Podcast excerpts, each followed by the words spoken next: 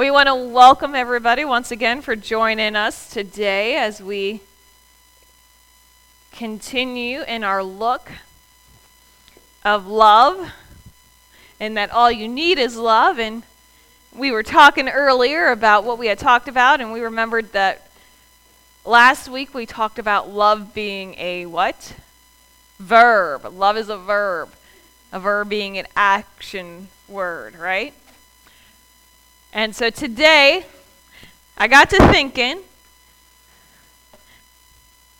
about what could we do because today is not just any Sunday, but apparently it's a holiday, right? Right? It's Valentine's Day. It's Valentine's Day, right? Now, now, now, now. What if I were to say,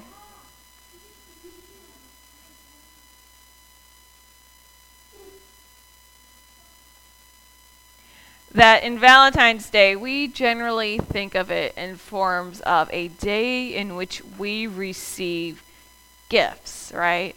Like flowers and candy and even jewelry, right? That may be what we think about when we think of Valentine's Day, like stuff we receive for Valentine's Day. I mean, when we're kids, we go through the trouble of making mailboxes so that we receive Valentine's Day cards, don't we? And so, Valentine's Day, as opposed to being associated with a holiday in which we give, becomes a holiday in which we receive. But, sadly, it's not even a day in which we receive the one gift we probably should think about receiving. And it's maybe not the one day we give. What the one thing is we should think about giving love. Now, if I were to ask, just by show of hands, if anybody knew the history of where Valentine's Day comes from, how many people, show of hands, would have any idea? Well, I like to know things, and so I did some research. Now, there have been a couple of St. Valentines uh, priests or people who are va- named Valentine who've been canonized by the Catholic Church. But the one in particular, the most popular, was a Roman priest during the third century, serving under Emperor Claudius. Now, Emperor Claudius did not understand that all you need was love, and love is all you need. He didn't understand. Or maybe he did, because the thing is, is what Emperor Claudius did is that he believed single men made better soldiers as young men. So, because he thought that those with families were distracted, they weren't good soldiers.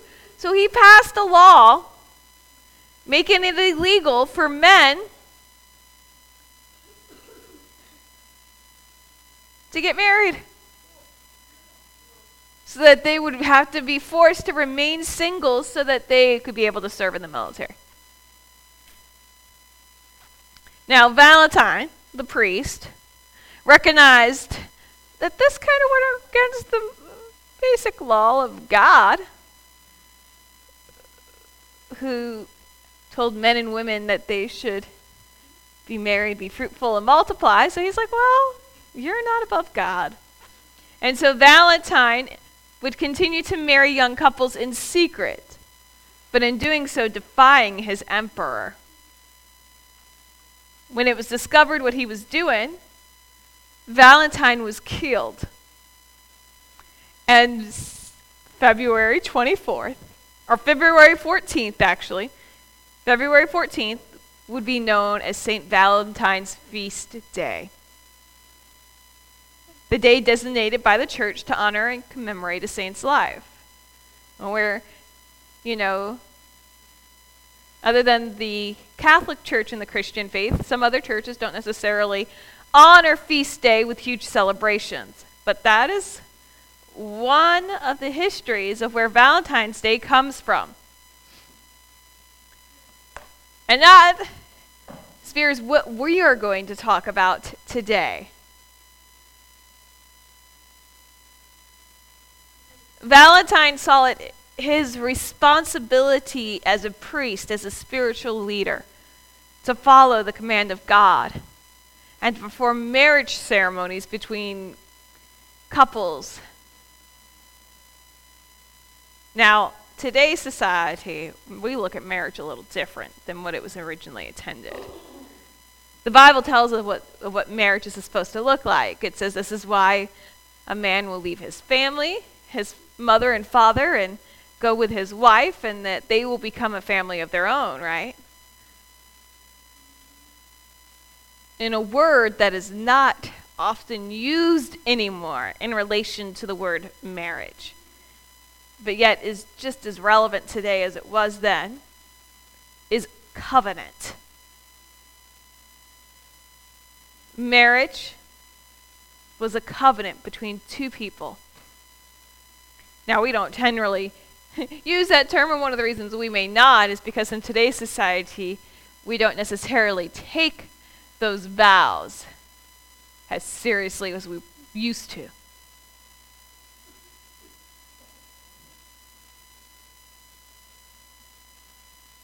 But they're pretty specific, aren't they, right?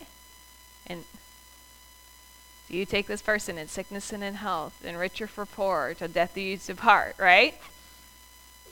And people who get married often forget richer or poorer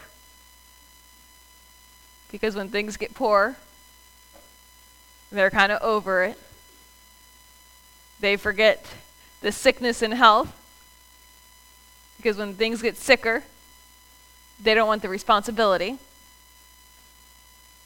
And they obviously forget that till death do you part. And it's sad to think, but marriage is supposed to be modeled after a different covenant relationship. We're going to be looking at Hebrews chapter 6 verses or Hebrews chapter 8 verses 6 through 12.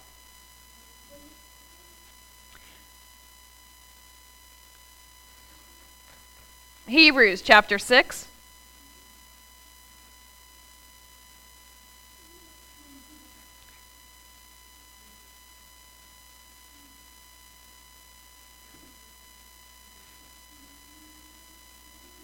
we're going to be starting, or Hebrews chapter 8. Hebrews chapter 8. Let's make sure we're in the right one. Starting with verse 6. Hebrews chapter 8, starting with verse 6. Now I'm going to read it from the message paraphrase for you guys as you follow along.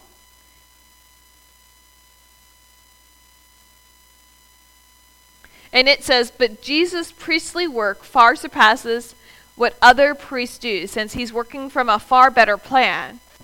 It is the first plan, the old covenant, had worked. If the first plan, the old covenant, had worked out, a second wouldn't have been needed. But we know that the first was found wanting because God said, Heads up! The days are coming when I'll set up a new plan for dealing with Israel and Judah. I'll throw out the old plan and I'll set up that I set up with their ancestors when I led them by, by the hand out of Egypt because they didn't keep up their part of the bargain.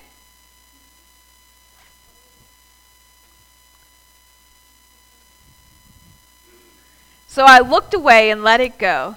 This making, this new plan I'm making with Israel isn't going to be written on paper. It isn't going to be chiseled in stone, and this time I'm writing out the plan in them, carving it in the lining of their hearts.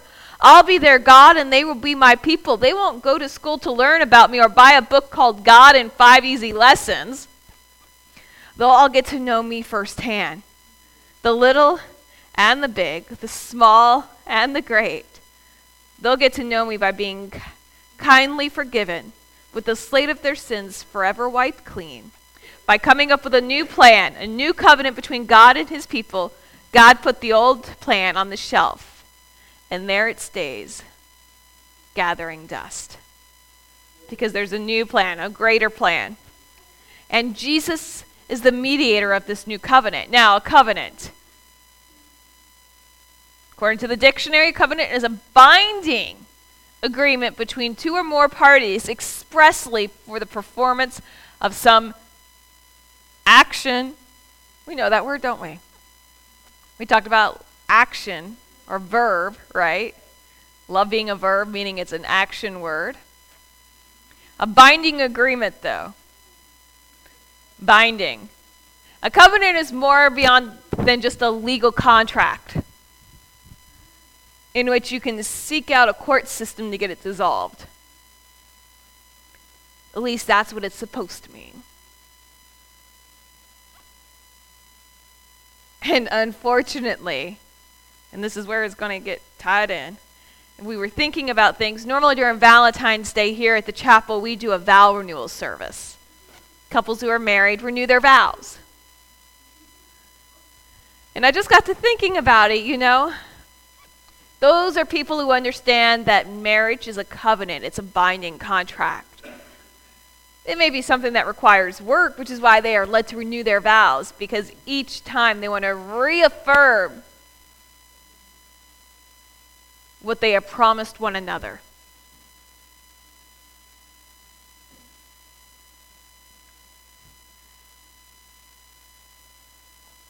And we're called just as marriage is to be a covenant relationship, we're called to be in a covenant relationship with God.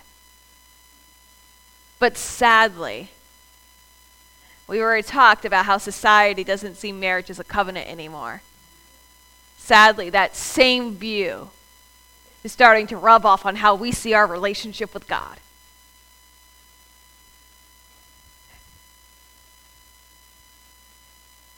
We are looking for a book that says God in five easy lessons but we don't even want the book. We want the Cliff Notes version that we can read in like two minutes and be done. Huh? Uh-huh.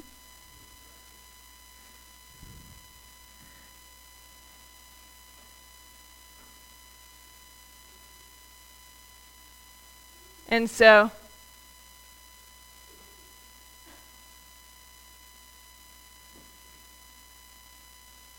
are we in a covenant relationship with God? Or are we in a relationship like the world defines relationships? Because they define it way different than we do. They have different standards than we do.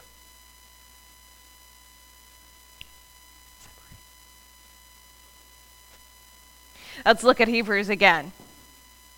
This time we're going to break it down. I'm not going to be looking at the message anymore just to make it a little bit more where you guys are. First of all, the first thing to understand a covenant cannot be between one person, right? It's a binding agreement. Between how many? Two or more people, right? The covenant that we write about in Hebrews is a binding agreement between God and his people. Not according to the covenant that I made with their fathers in the day when I took them by the hand and led them out of Egypt, because they continued not in my covenant. I like the way the message said it. I did my part, but they couldn't hold up their own end of the bargain. And oftentimes in a marriage, that's what causes problems, right? Spouses don't hold up to their end of the covenant of the bargain.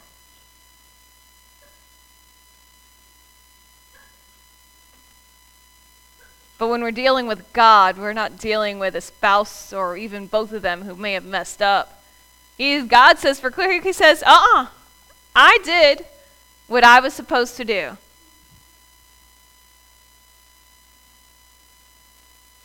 I did it. I held up my end. You guys as a people failed. God did not fail. Psalms 18:30 says, "As for God, his way is perfect." He's the same today as yesterday, our great unchanging friend. He's perfect. There once was a church sign that said, are you feeling separated from God? Are you feeling as if there's a distance between you and God? And if you are, the next question is who moved? The Bible tells us that God will never leave us or forsake us, right? And so if we ever find ourselves in a position where we see our relationship with God gaining distance,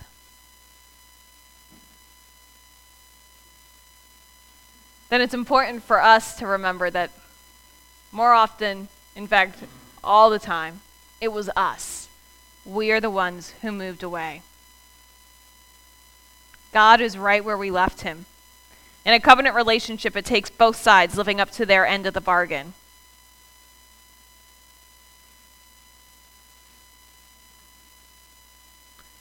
If you do your part, then he will do his. Now, Hebrews reference some old covenants, particularly the one God made with the people of Israel as he was leading them out of Egypt, out of slavery. Let's look at some other ones. Genesis chapter 6. Genesis chapter 6, verses 18 through 22, it says this.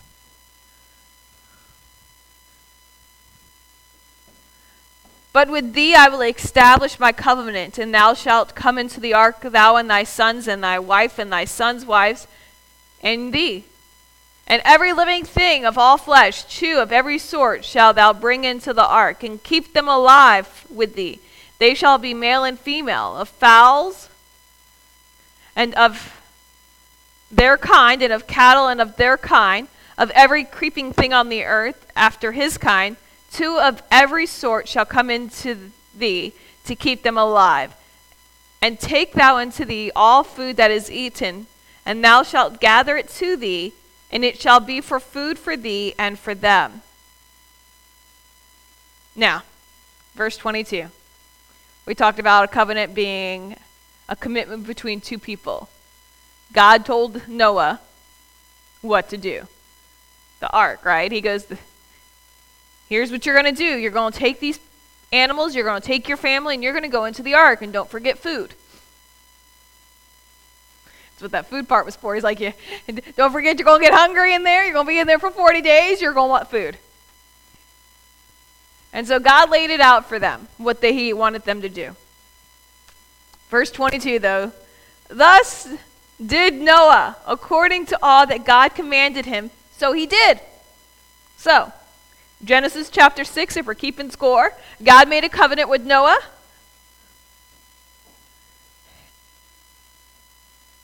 And Noah kept his end of the bargain, didn't he?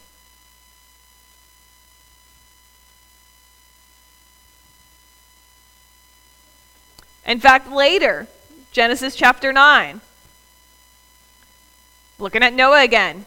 And God spake unto Noah and to his sons and his and him saying, And behold, I will establish my covenant with you and with the seed after you, and with every living creature that is with you, of the fowl, of the cattle, and of every beast of the earth with you, for all that go out of the ark to every beast of the earth. And I will establish my covenant with you. Neither shall all flesh be cut off any more by the waters of flood.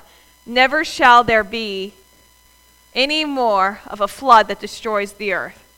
And God said, This is the token of the covenant that I will make between me and you, and every living creature that is with you, for perpetual generations. I do set my bow in the cloud, and it shall be a token of covenant between me and the earth. And it shall come to pass when I bring a cloud over the earth, that the bow shall be seen in the cloud. And I will remember my covenant, which is between me and you and every living creature of all flesh, and the waters shall no more become a flood to destroy all earth. And the bow shall be in the cloud. And I will look upon it, and I will remember the everlasting covenant between God and every living creature of all flesh that is upon the earth. And God said unto Noah, This is the token of the covenant which I have established between me and all flesh that is upon the earth. The bow. What was it? It was a rainbow. God used a rainbow as a sign of the covenant between him and Noah. That the first covenant God made about getting all the boats, the animals in the boat, happened, and Noah fulfilled it. So God says, You guys did great. And so now I'm making another covenant with you.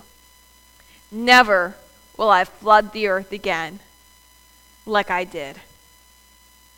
And I will send a bow, a rainbow, as a pledge of that covenant. And whenever you see it, may we be reminded of our covenant together.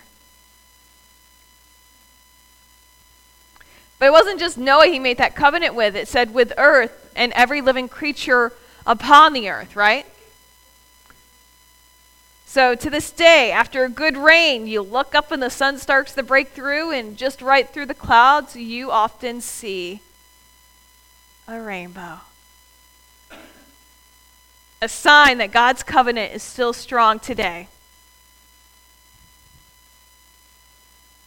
A sign of his goodness and his faithfulness.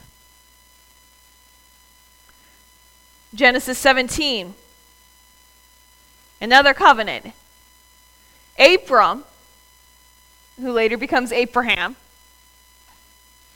was 90 years old and 9, so that's 99.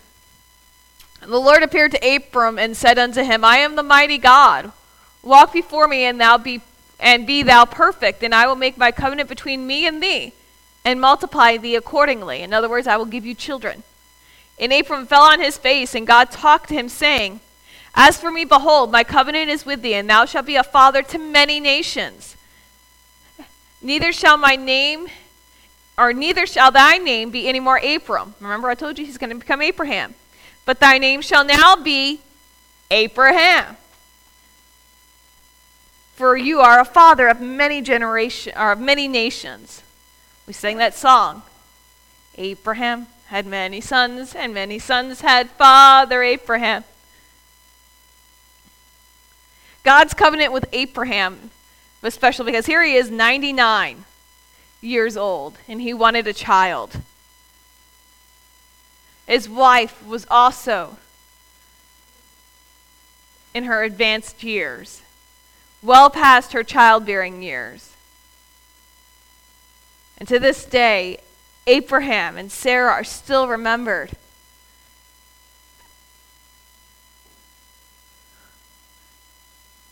Isaac was a deliverance, a promise delivered. But if you read on through the Old Testament, you'll see that God made many covenants with the Hebrew people. And oftentimes he would do miraculous things, freeing them from slavery or helping them to win a battle. But if you continue to read it, you also notice a pattern. God would make a covenant with them, he would do a grand gesture for them, a miracle, what they helping them with what they needed right then and there. And as it said earlier in Hebrews, after a while they would fail to live up to their end of the bargain. They would forget all about God. That's why people like Noah and Abraham are still remembered because those are people who knew what it meant to take a covenant seriously. They lived up to their end of it. That's why they're considered heroes of faith. Because they were faithful to the covenant God made with them.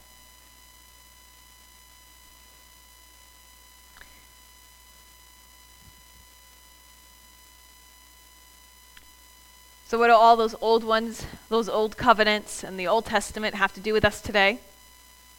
Hebrews chapter 8.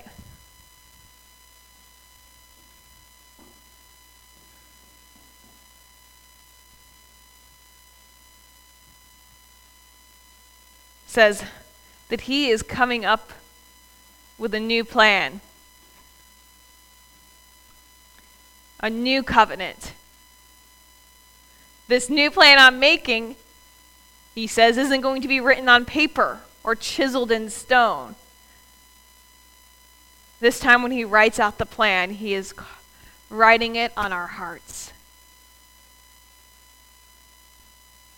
And then he will be our God and we will be his people. We won't have to go to school to learn about him because we will know who he is because of the relationship we are in with him.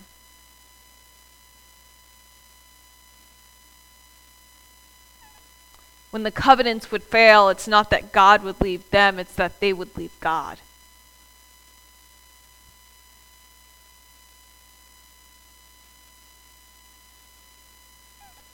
And so, what does our relationship with God look like today?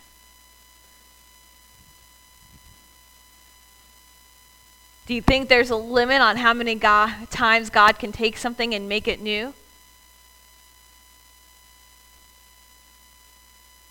We can look at the examples from the Old Testament and see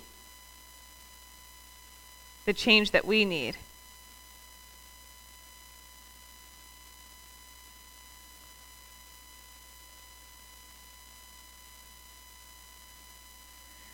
Scripture that we often talk about. In fact, even people who aren't Christians know this scripture.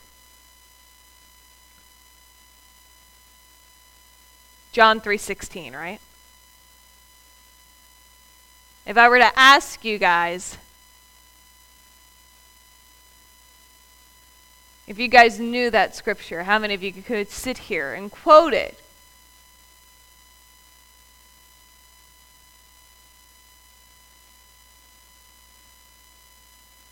Just from memory. How does it start off? For God so loved the world. What comes next? That he gave his only begotten Son.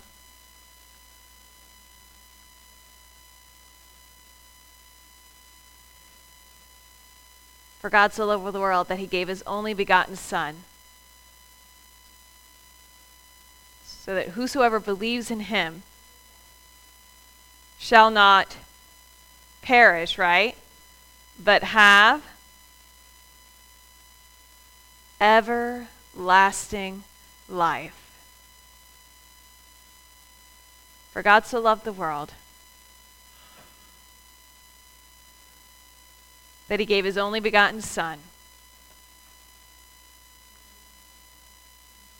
so that whosoever believes in him shall not perish, but have everlasting life, right? But I want us to look at something. Take a moment and look at this.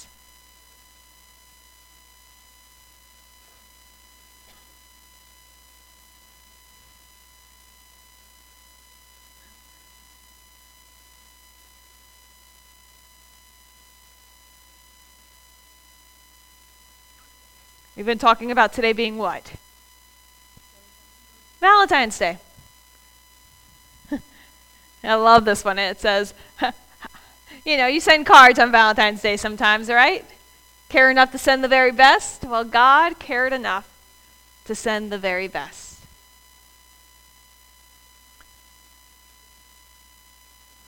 That's John 3:16. But what word do we see running down the middle of it? Valentine's.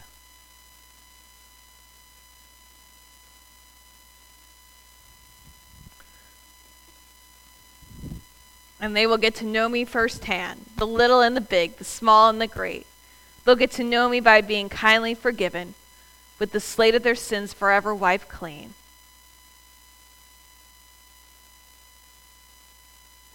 I will be their God, and they will be my people.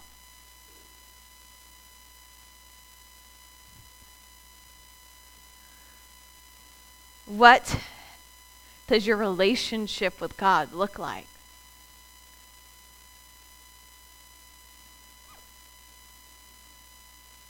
When you get married, you're often given what? A marriage certificate, right?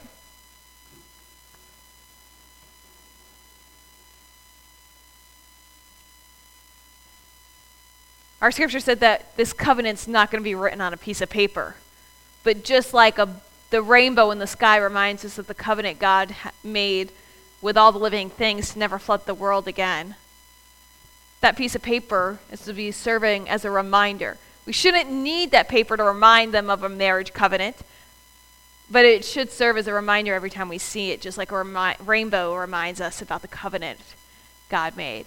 And so, today, in the vein of renew a covenant relationship, people renew marriage vows. I want us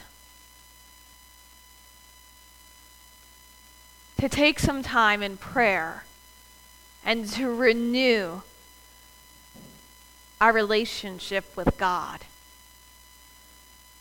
The promise to, to love as a verb, as an action, to love Him with all our heart, our soul, and our strength and our mind, in sickness and in health, whether we're broken inside by what the world has done to us or whether He has made us whole.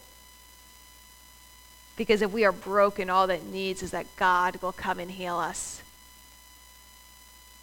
Because He is a God who can make us, not even heal us, but make us new and better. We may be poor in the world, but when we come to God, we are rich in blessings. So, for richer or poorer, and that in, to death do us part, even then, that's not really true. Because we are looking forward to the day when we're in a covenant relationship with God, that death part becomes the time that we finally get to spend time with Him in closer quarters, when we get to go to heaven. So it's not to death do us part, but till death when we join you.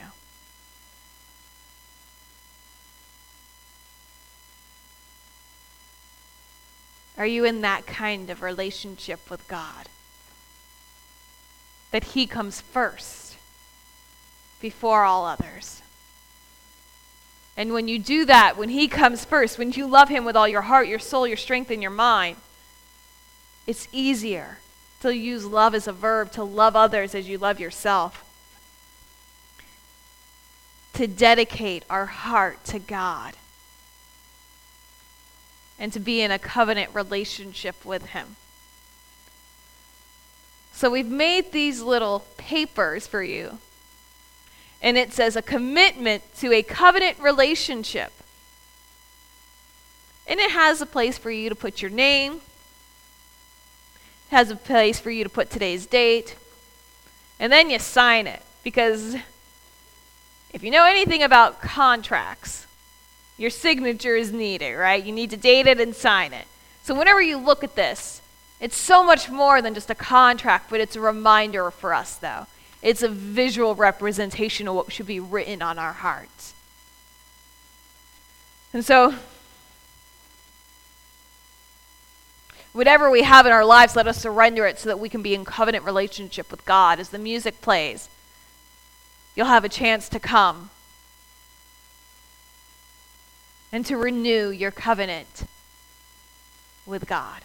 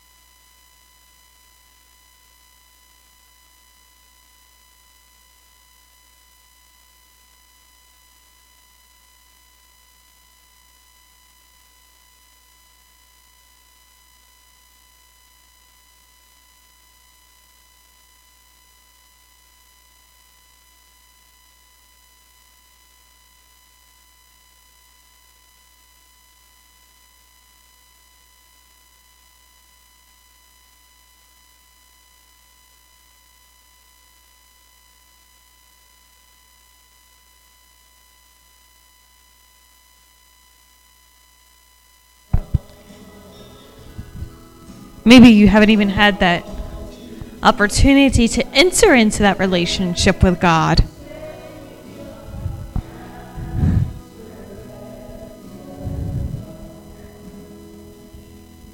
That relationship is available for us, a covenant relationship. The Bible's already told us that God so loved the world, all of us, every single one of us, so that we would not perish, so that we would not die slaves to sin, but that we would be able to gain freedom. Freedom in Christ, freedom in that love.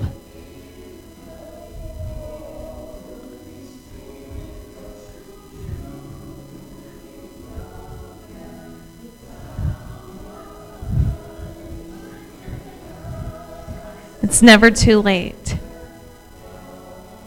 And there's no time like now to enter into that relationship with God.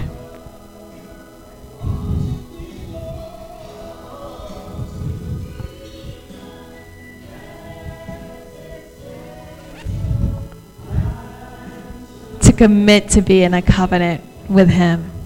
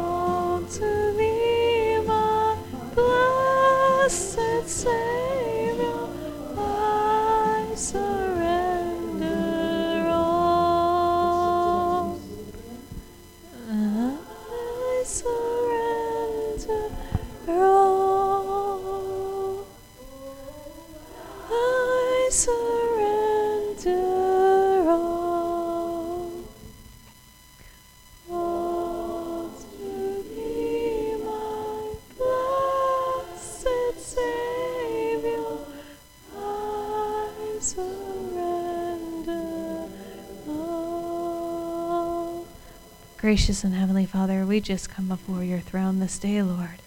We surrender everything, Lord, to enter into a relationship with you, Lord, a covenant, a binding commitment, Lord, to love you with all our heart, with all our soul, with all our mind, with all our strength, Lord, to put you before all others.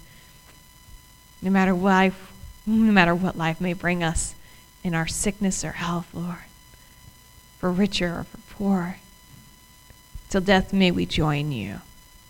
Be with us now this day, Lord, and help us to be able to be in a relationship with you.